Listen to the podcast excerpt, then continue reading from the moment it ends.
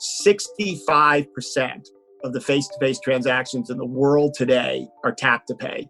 The country that is the furthest behind by a lot, interestingly enough, is the United States. It's probably, Jack, about 6% of the US volume, but I think it's going to grow by a lot over the next two or three years.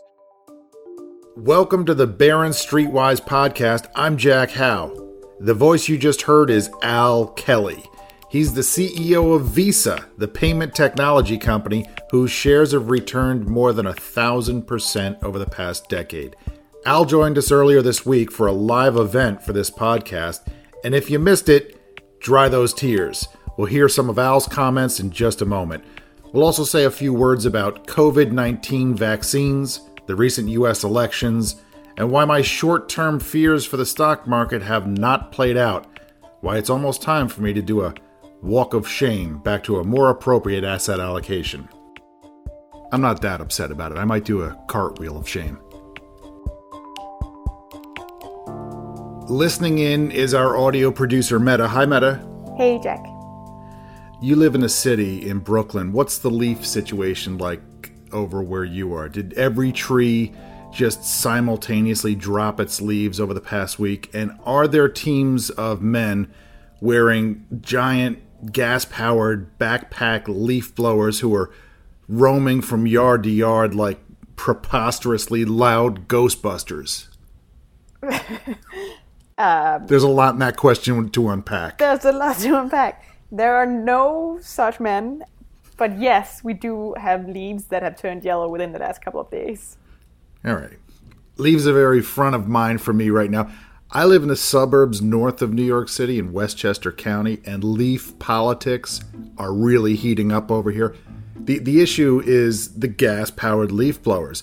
They use what are called two stroke engines, which produce this loud, annoying whine and a lot of pollution. I've read that one gas powered leaf blower can produce the pollution of 17 cars. And the reason I read that is because there's a lot of anti leaf blower facts floating around. Last year, an article in The Atlantic discussed how a small group of activists got gas powered leaf blowers banned in Washington, D.C., and now there are hearings on the subject everywhere. This year, a little village in my county called Larchmont issued the first complete ban on gas leaf blowers in the U.S. Northeast. And in my town, my town's technically a village, but when I say the word village, it sounds like I live with Smurfs. In my town, there's a program called Love 'em and Leaf 'em, which encourages people to mow over leaves, to chop them up, but not to blow them away so you keep that topsoil in place. It's an optional program, but we had hearings on leaf blowers this past year because with so many people stuck at home during the pandemic, a lot of people are bothered by the noise. I wouldn't be surprised to see gas powered leaf blowers banned here soon, and electric ones might not be strong enough for commercial use, which means the professional yard crews might have to use rakes, which would make their work more expensive. Meta, it's a pivotal moment for leaves. I mean, I'm a love 'em and leaf 'em guy myself, but I'm watching the situation with interest. Wow, small town Smurf politics. You gotta love it. All right, I could do another 45 minutes on leaves, but let's say a few quick words about the stock market. Some weeks ago, I told listeners that I was reducing my stock allocation because I was worried about a disputed presidential election in the US, and I wasn't sure how our institutions would handle that, and I was worried about how the stock market would respond. But I said at the time that trying to predict short term market movements is generally foolhardy, and that I would never sell out of stocks altogether, and that I'd be happy to be proved wrong on my hunch. Well, I've been wrong. The election went pretty smoothly, all things considered. The stock market has done just fine. Technically, the dispute I was worried about is happening. President Trump is claiming, without evidence, widespread election fraud. If you count the legal votes, I easily win. If you count the illegal votes, they can try to steal the election from us. If you count the votes that came in late, we're looking at them very strongly, but a lot of votes came in late. Few Republicans in the Senate have acknowledged Joe Biden as the winner, and I find things like that deeply worrisome. But investors don't seem as concerned. A new Reuters Ipsos poll shows that 79% of Americans, including most Republicans, recognize Joe Biden as the election winner. Only 3% say Trump won. I suspect that helps explain why stock investors aren't panicking. Most seem to believe that the will of voters will be carried out, perhaps awkwardly but on time. That means it's nearly time for me to concede that I was wrong in my stock market prediction and to move back to my regular stock allocation. I'm delighted to be wrong, to be honest.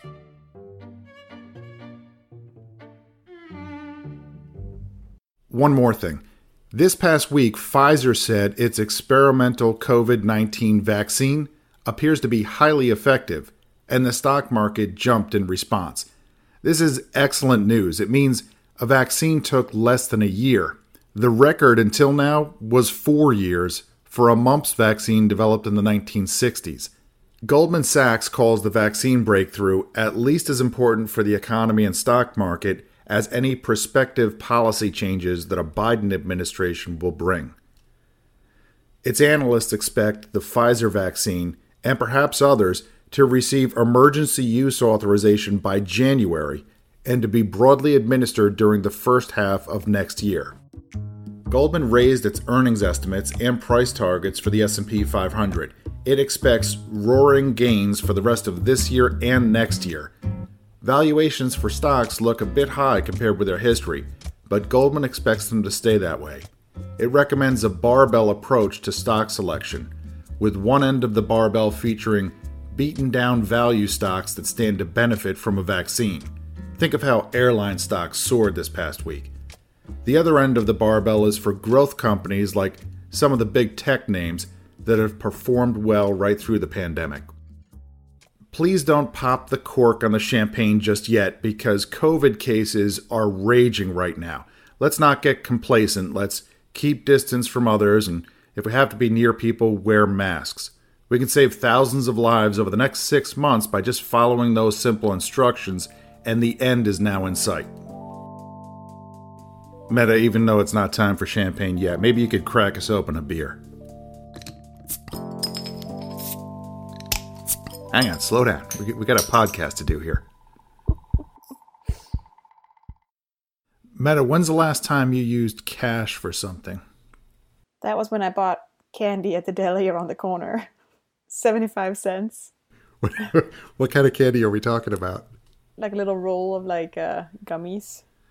Okay, 75 cents. Yeah, but then I went for a walk around the block to get exercise. Uh-huh. And then on the way home, I bought another one. All right, so you're in for a dollar fifty. Yes. I think of a bagel indicator as informing me about my own cash usage because I had already used credit cards for a lot. I like when I get the uh, rewards, you know, you get 2% or so cash back. But if I went for a bagel, I would have never used a credit card before. That was a small cash purchase. But during the pandemic, forget about it. I didn't want to touch cash. So I've been using the card when I get bagels for myself or my family. So that's my main behavioral change. But I think a lot of people are doing something similar. I read that credit card usage recently topped 82% of in store transactions, and that's up a little over 3 percentage points from before the pandemic. Now, we're not up to 95%, so it's a significant boost, but it also suggests a lot more room for credit card growth ahead. And I recently spoke about that and more with a big player in payments. Thanks for making a few minutes to chat with us. Jack, it's a pleasure to be with you and your audience, so thank you. That's Al Kelly. He became CEO of Visa in December 2016, and Visa shares since then have returned 169%. That means they've beaten the S&P 500 by almost 100 percentage points. And everyone knows who Visa is, but not everyone knows precisely what they do. Credit cards date back to the 1950s, but here's a fun fact. I mean, I think it's fun. If you don't think it's fun, it'll just be a fact. But it's from more than half a century earlier. In 1888, not long after the invention of the telephone, a Massachusetts writer named Edward Bellamy published a novel called Looking Backward. and it's about a young man who falls asleep for 113 years and wakes up in Boston in the year 2000.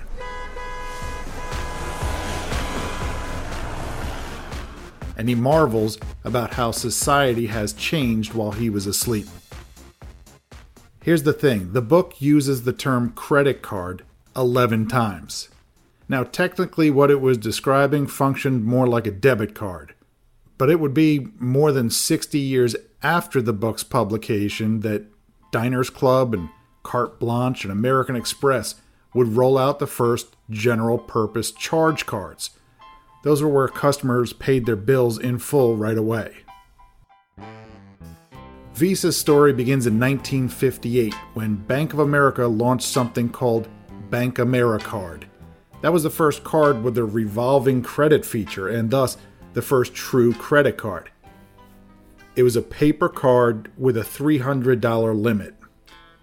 BankAmericard evolved into a centralized payment system that was licensed to other banks. And in 1970, Bank of America passed U.S. control of this system to an association of banks that used it. In 1976, the name of this now electronic system for payment authorization, clearing, and settlement was changed to Visa. Why? Because Visa is easy to pronounce in a lot of languages and because it doesn't have America in the name, and it was thought at the time that that would make the system an easier sell for overseas bank customers. I'm leaving a lot out. The rise in the 1960s of a competitor called Interbank Card Association and its MasterCharge brand, now called MasterCard, and the spread of debit cards and automated teller machines. Anyone else remember drive through banking with pneumatic tubes? Here's fun fact number two pneumatic tube banking actually made a comeback this year because some people still prefer to deal with tellers, but the pandemic made them not want to get too close. The Wall Street Journal reported earlier this year that sales of those cylinders that whoosh cash and forms through the tubes, they jumped 300%. Anyhow, MasterCard went public in 2006 under the ticker MA and Visa went public two years later under the ticker V. Both stocks have soared since then. Visa's the bigger company, and it's particularly dominant in debit cards, but MasterCard has been growing faster, especially in Europe. Visa has nothing to do, of course, with the interest customers pay on their credit cards or the annual fees. Al Kelly says to think of it as a highway connecting 3.5 billion buyer credentials issued by 13,000 banks with about 700 million sellers. Like a lot of highways, Visa charges a toll for its traffic, in this case, transactions. In return, it authorizes transactions and makes sure the funds get to where they're supposed to go. Visa also sells extra services like tools to prevent fraud and to increase customer loyalty. And that brings us from 1888 to now. This year, the pandemic has reduced shopping, which temporarily cuts into Visa's transaction revenue. But it has also increased card usage because some people have become reluctant to touch cash if they don't have to. Here's Al. First, I will tell you that in many ways, cash is our biggest competitor. Last year, about $18 trillion was spent by consumers on using cash and checks. So pre COVID, it was a big competitor. We have seen, without question, in the face to face world, an increase in adoption of using credit and debit cards. And that combined particularly with tap to pay, which if people in your audience are from the United States might still not be terribly familiar with tap to pay, but tap to pay is technology where you just put the card in the proximity of the point of sale device and it reads the information on the card. So the card doesn't even have to leave your hands. I think some of my credit cards have tap to pay capability, but I haven't done any tapping yet. To Al's point, it's common outside the US. Some 65% of face to face transactions worldwide use tap to pay. Here in the birthplace of credit cards, we're a little behind. But Al says 55 million of the roughly 900 million cards in the US are capable of tap to pay, and so are 80 of the top 100 sellers that's an important growth opportunity. Based on what has happened with tap to pay in other developed markets, Michael Del Grosso, an analyst at Compass Point Research and Trading, estimates that a U.S. rollout could raise transaction volumes here as much as 40%. I asked Al what kind of data he has on shopping habits. Can he tell how much I've been spending at the McDonald's one town over from me? Does he know that I recently switched from Big Macs to double cheeseburgers? I know that you went to McDonald's and what McDonald's you went to and how much you purchased. But I'm buying for a family of four. Just remember, it's not all for me. So what you exactly purchased, we don't know, and we don't judge you, Jack, or anybody else. Al says he can tell from conversations with retailers about well known trends like a rise in sales of things like toilet paper, but his data points to another big trend that hasn't gotten quite as much attention. One of the categories that is hugely up during the last six months is online gambling. I haven't looked at it in the last couple weeks, but at one point it was up over 250% versus pre COVID levels.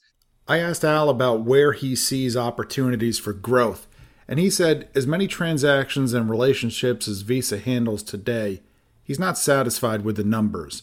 He says there's opportunity to grow market share for smaller transactions like My Bagels and maybe one day Meta's Gummy Rings and in developing markets.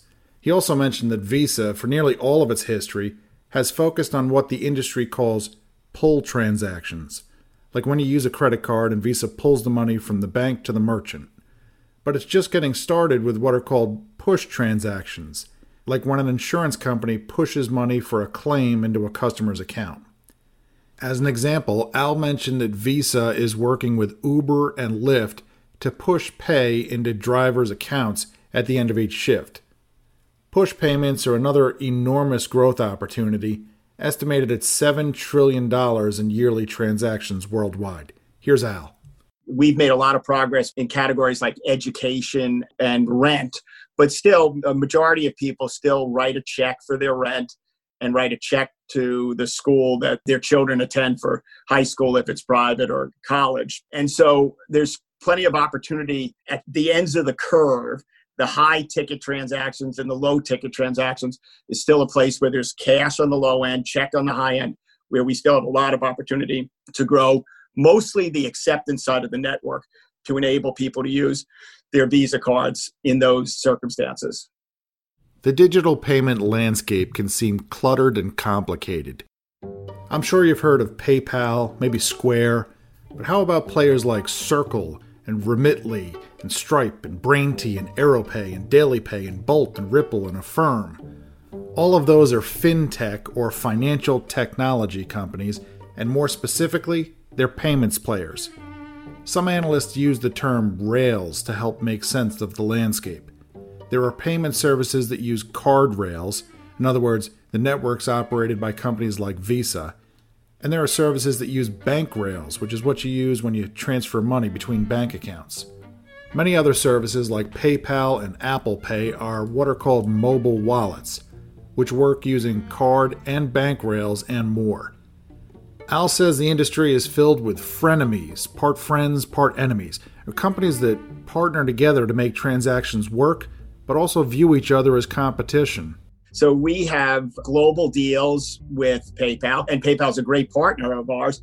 PayPal is also a company that we compete against at the point of sale in online transactions where people have the choice of using PayPal or potentially using Visa or Visa card within PayPal. So there's numbers of options. So my philosophy, Jack, is that I want to look to work with all of these players, the traditional players, the fintechs, the rising neobanks, I think all of them can be additive to the ecosystem. And I think many of them value the, the scale and the reach of Visa. Visa is in the process of trying to buy a company called Plaid. It acts as an intermediary between banks and fintech apps, or software applications built by financial technology companies. If you've heard of the money transfer service Venmo, it uses Plaid. Earlier this month, the U.S. Justice Department sued to block Visa's acquisition of Plaid. It views Plaid as a potential competitor and alleges that the deal might deprive consumers and merchants of an innovative alternative to Visa. Al is restricted for now in what he can say about the lawsuit. We don't agree with the decision that was made, and uh, we will fight vigorously to convince the courts that this union is pro consumer, and we feel very, very good about that. One more question, and it's about China. China has its own version of Visa and MasterCard called UnionPay, which is, as you might imagine, humongous. And China has its own fintech players like Alipay, a payment service from Alibaba. Visa has relationships with 55 banks in China, which have issued over 300 million Visa cards, but those are mostly for business people who travel outside of China.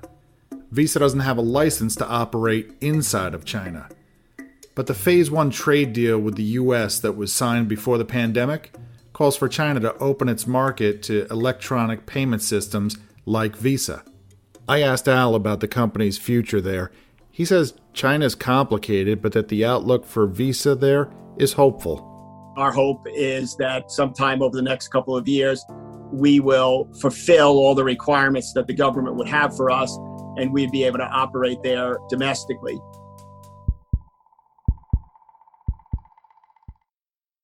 Meta, do we have time for one quick, super speedy, lickety split listener question? I think we have time for just that. We have a question from Jake from New York City. Jake, lay it on me. I'm curious what lessons the past can teach us about companies facing antitrust pressure from the US government.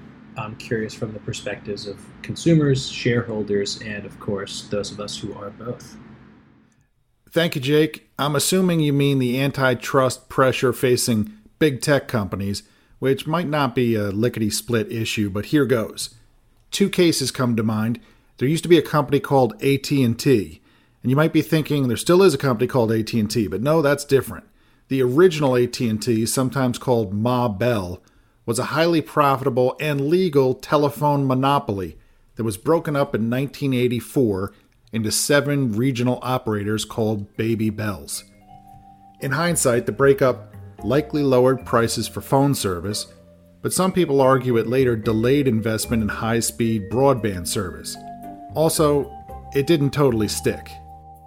Remember Terminator 2 when Arnold Schwarzenegger was no longer a bad guy cyborg, he was a good guy cyborg, and the bad guy one had this technology where if you shot him with a shotgun, parts of him would turn into a splash of silvery liquid, which would then gradually pool together and reform. That's kind of what happened with the Ma Bell breakup. The AT&T you know today is the result of decades of Terminator 2 type reassembly and a lot of extra deal making along the way. But there's also Verizon, which traces its roots to one of the baby bells, and there's surely more competition today in wireless service than there was back in, let's say, 1982, when my family's phone was attached to the wall in our kitchen, and it had a rotary dial and actual bells inside. I explained to my kids that it couldn't even play video games and they feel bad for me. How investors made out on AT&T over the years depends greatly on which pieces they held and when. Microsoft might be a clearer case. It faced US antitrust action just over two decades ago, and a court ruled that the company should be broken up. But instead, Microsoft later settled and changed some of its business practices. Microsoft's stock market value has increased enormously since then, and its big moneymaker today is cloud computing, where it has a strong competitor in Amazon. Since the Microsoft case wasn't a true breakup, it's difficult to say how much it tells us about the other big tech giants today. And when I hear people discuss potential antitrust action today and potential remedies, they often talk about breakups. Splitting YouTube from Alphabet, for example, or Amazon's cloud computing business from the rest of the company. It's far from certain that any such breakups will happen, but if they did, they might not hurt the overall value of these companies. In fact, they might even help. At the end of October, Needham analyst Laura Martin wrote that Alphabet might be worth 20% to 30% more if it's broken up, because investors prefer pure play assets like YouTube to conglomerates like today's Alphabet. As for how it would affect consumers, in an earlier episode of this podcast, NYU professor Scott Galloway told us that if such a breakup happened, YouTube might go into search, and Google might go into video, resulting in more competition and maybe more innovation. Thanks, Jake, for sending in your question, and everyone, please keep the questions coming. Just tape on your phone, use the voice memo app, send an email to jack.hough, that's H O U G H, at barrons.com. Thank you for listening. Meta Lutzoft is our producer. Subscribe to the podcast on Apple Podcasts, Spotify, or wherever you listen to podcasts. And if you listen on Apple, please write us a review. If you want to find out about new stories and new podcast episodes, you can follow me on Twitter. That's at Jack Hough, H O U G H. See you next week.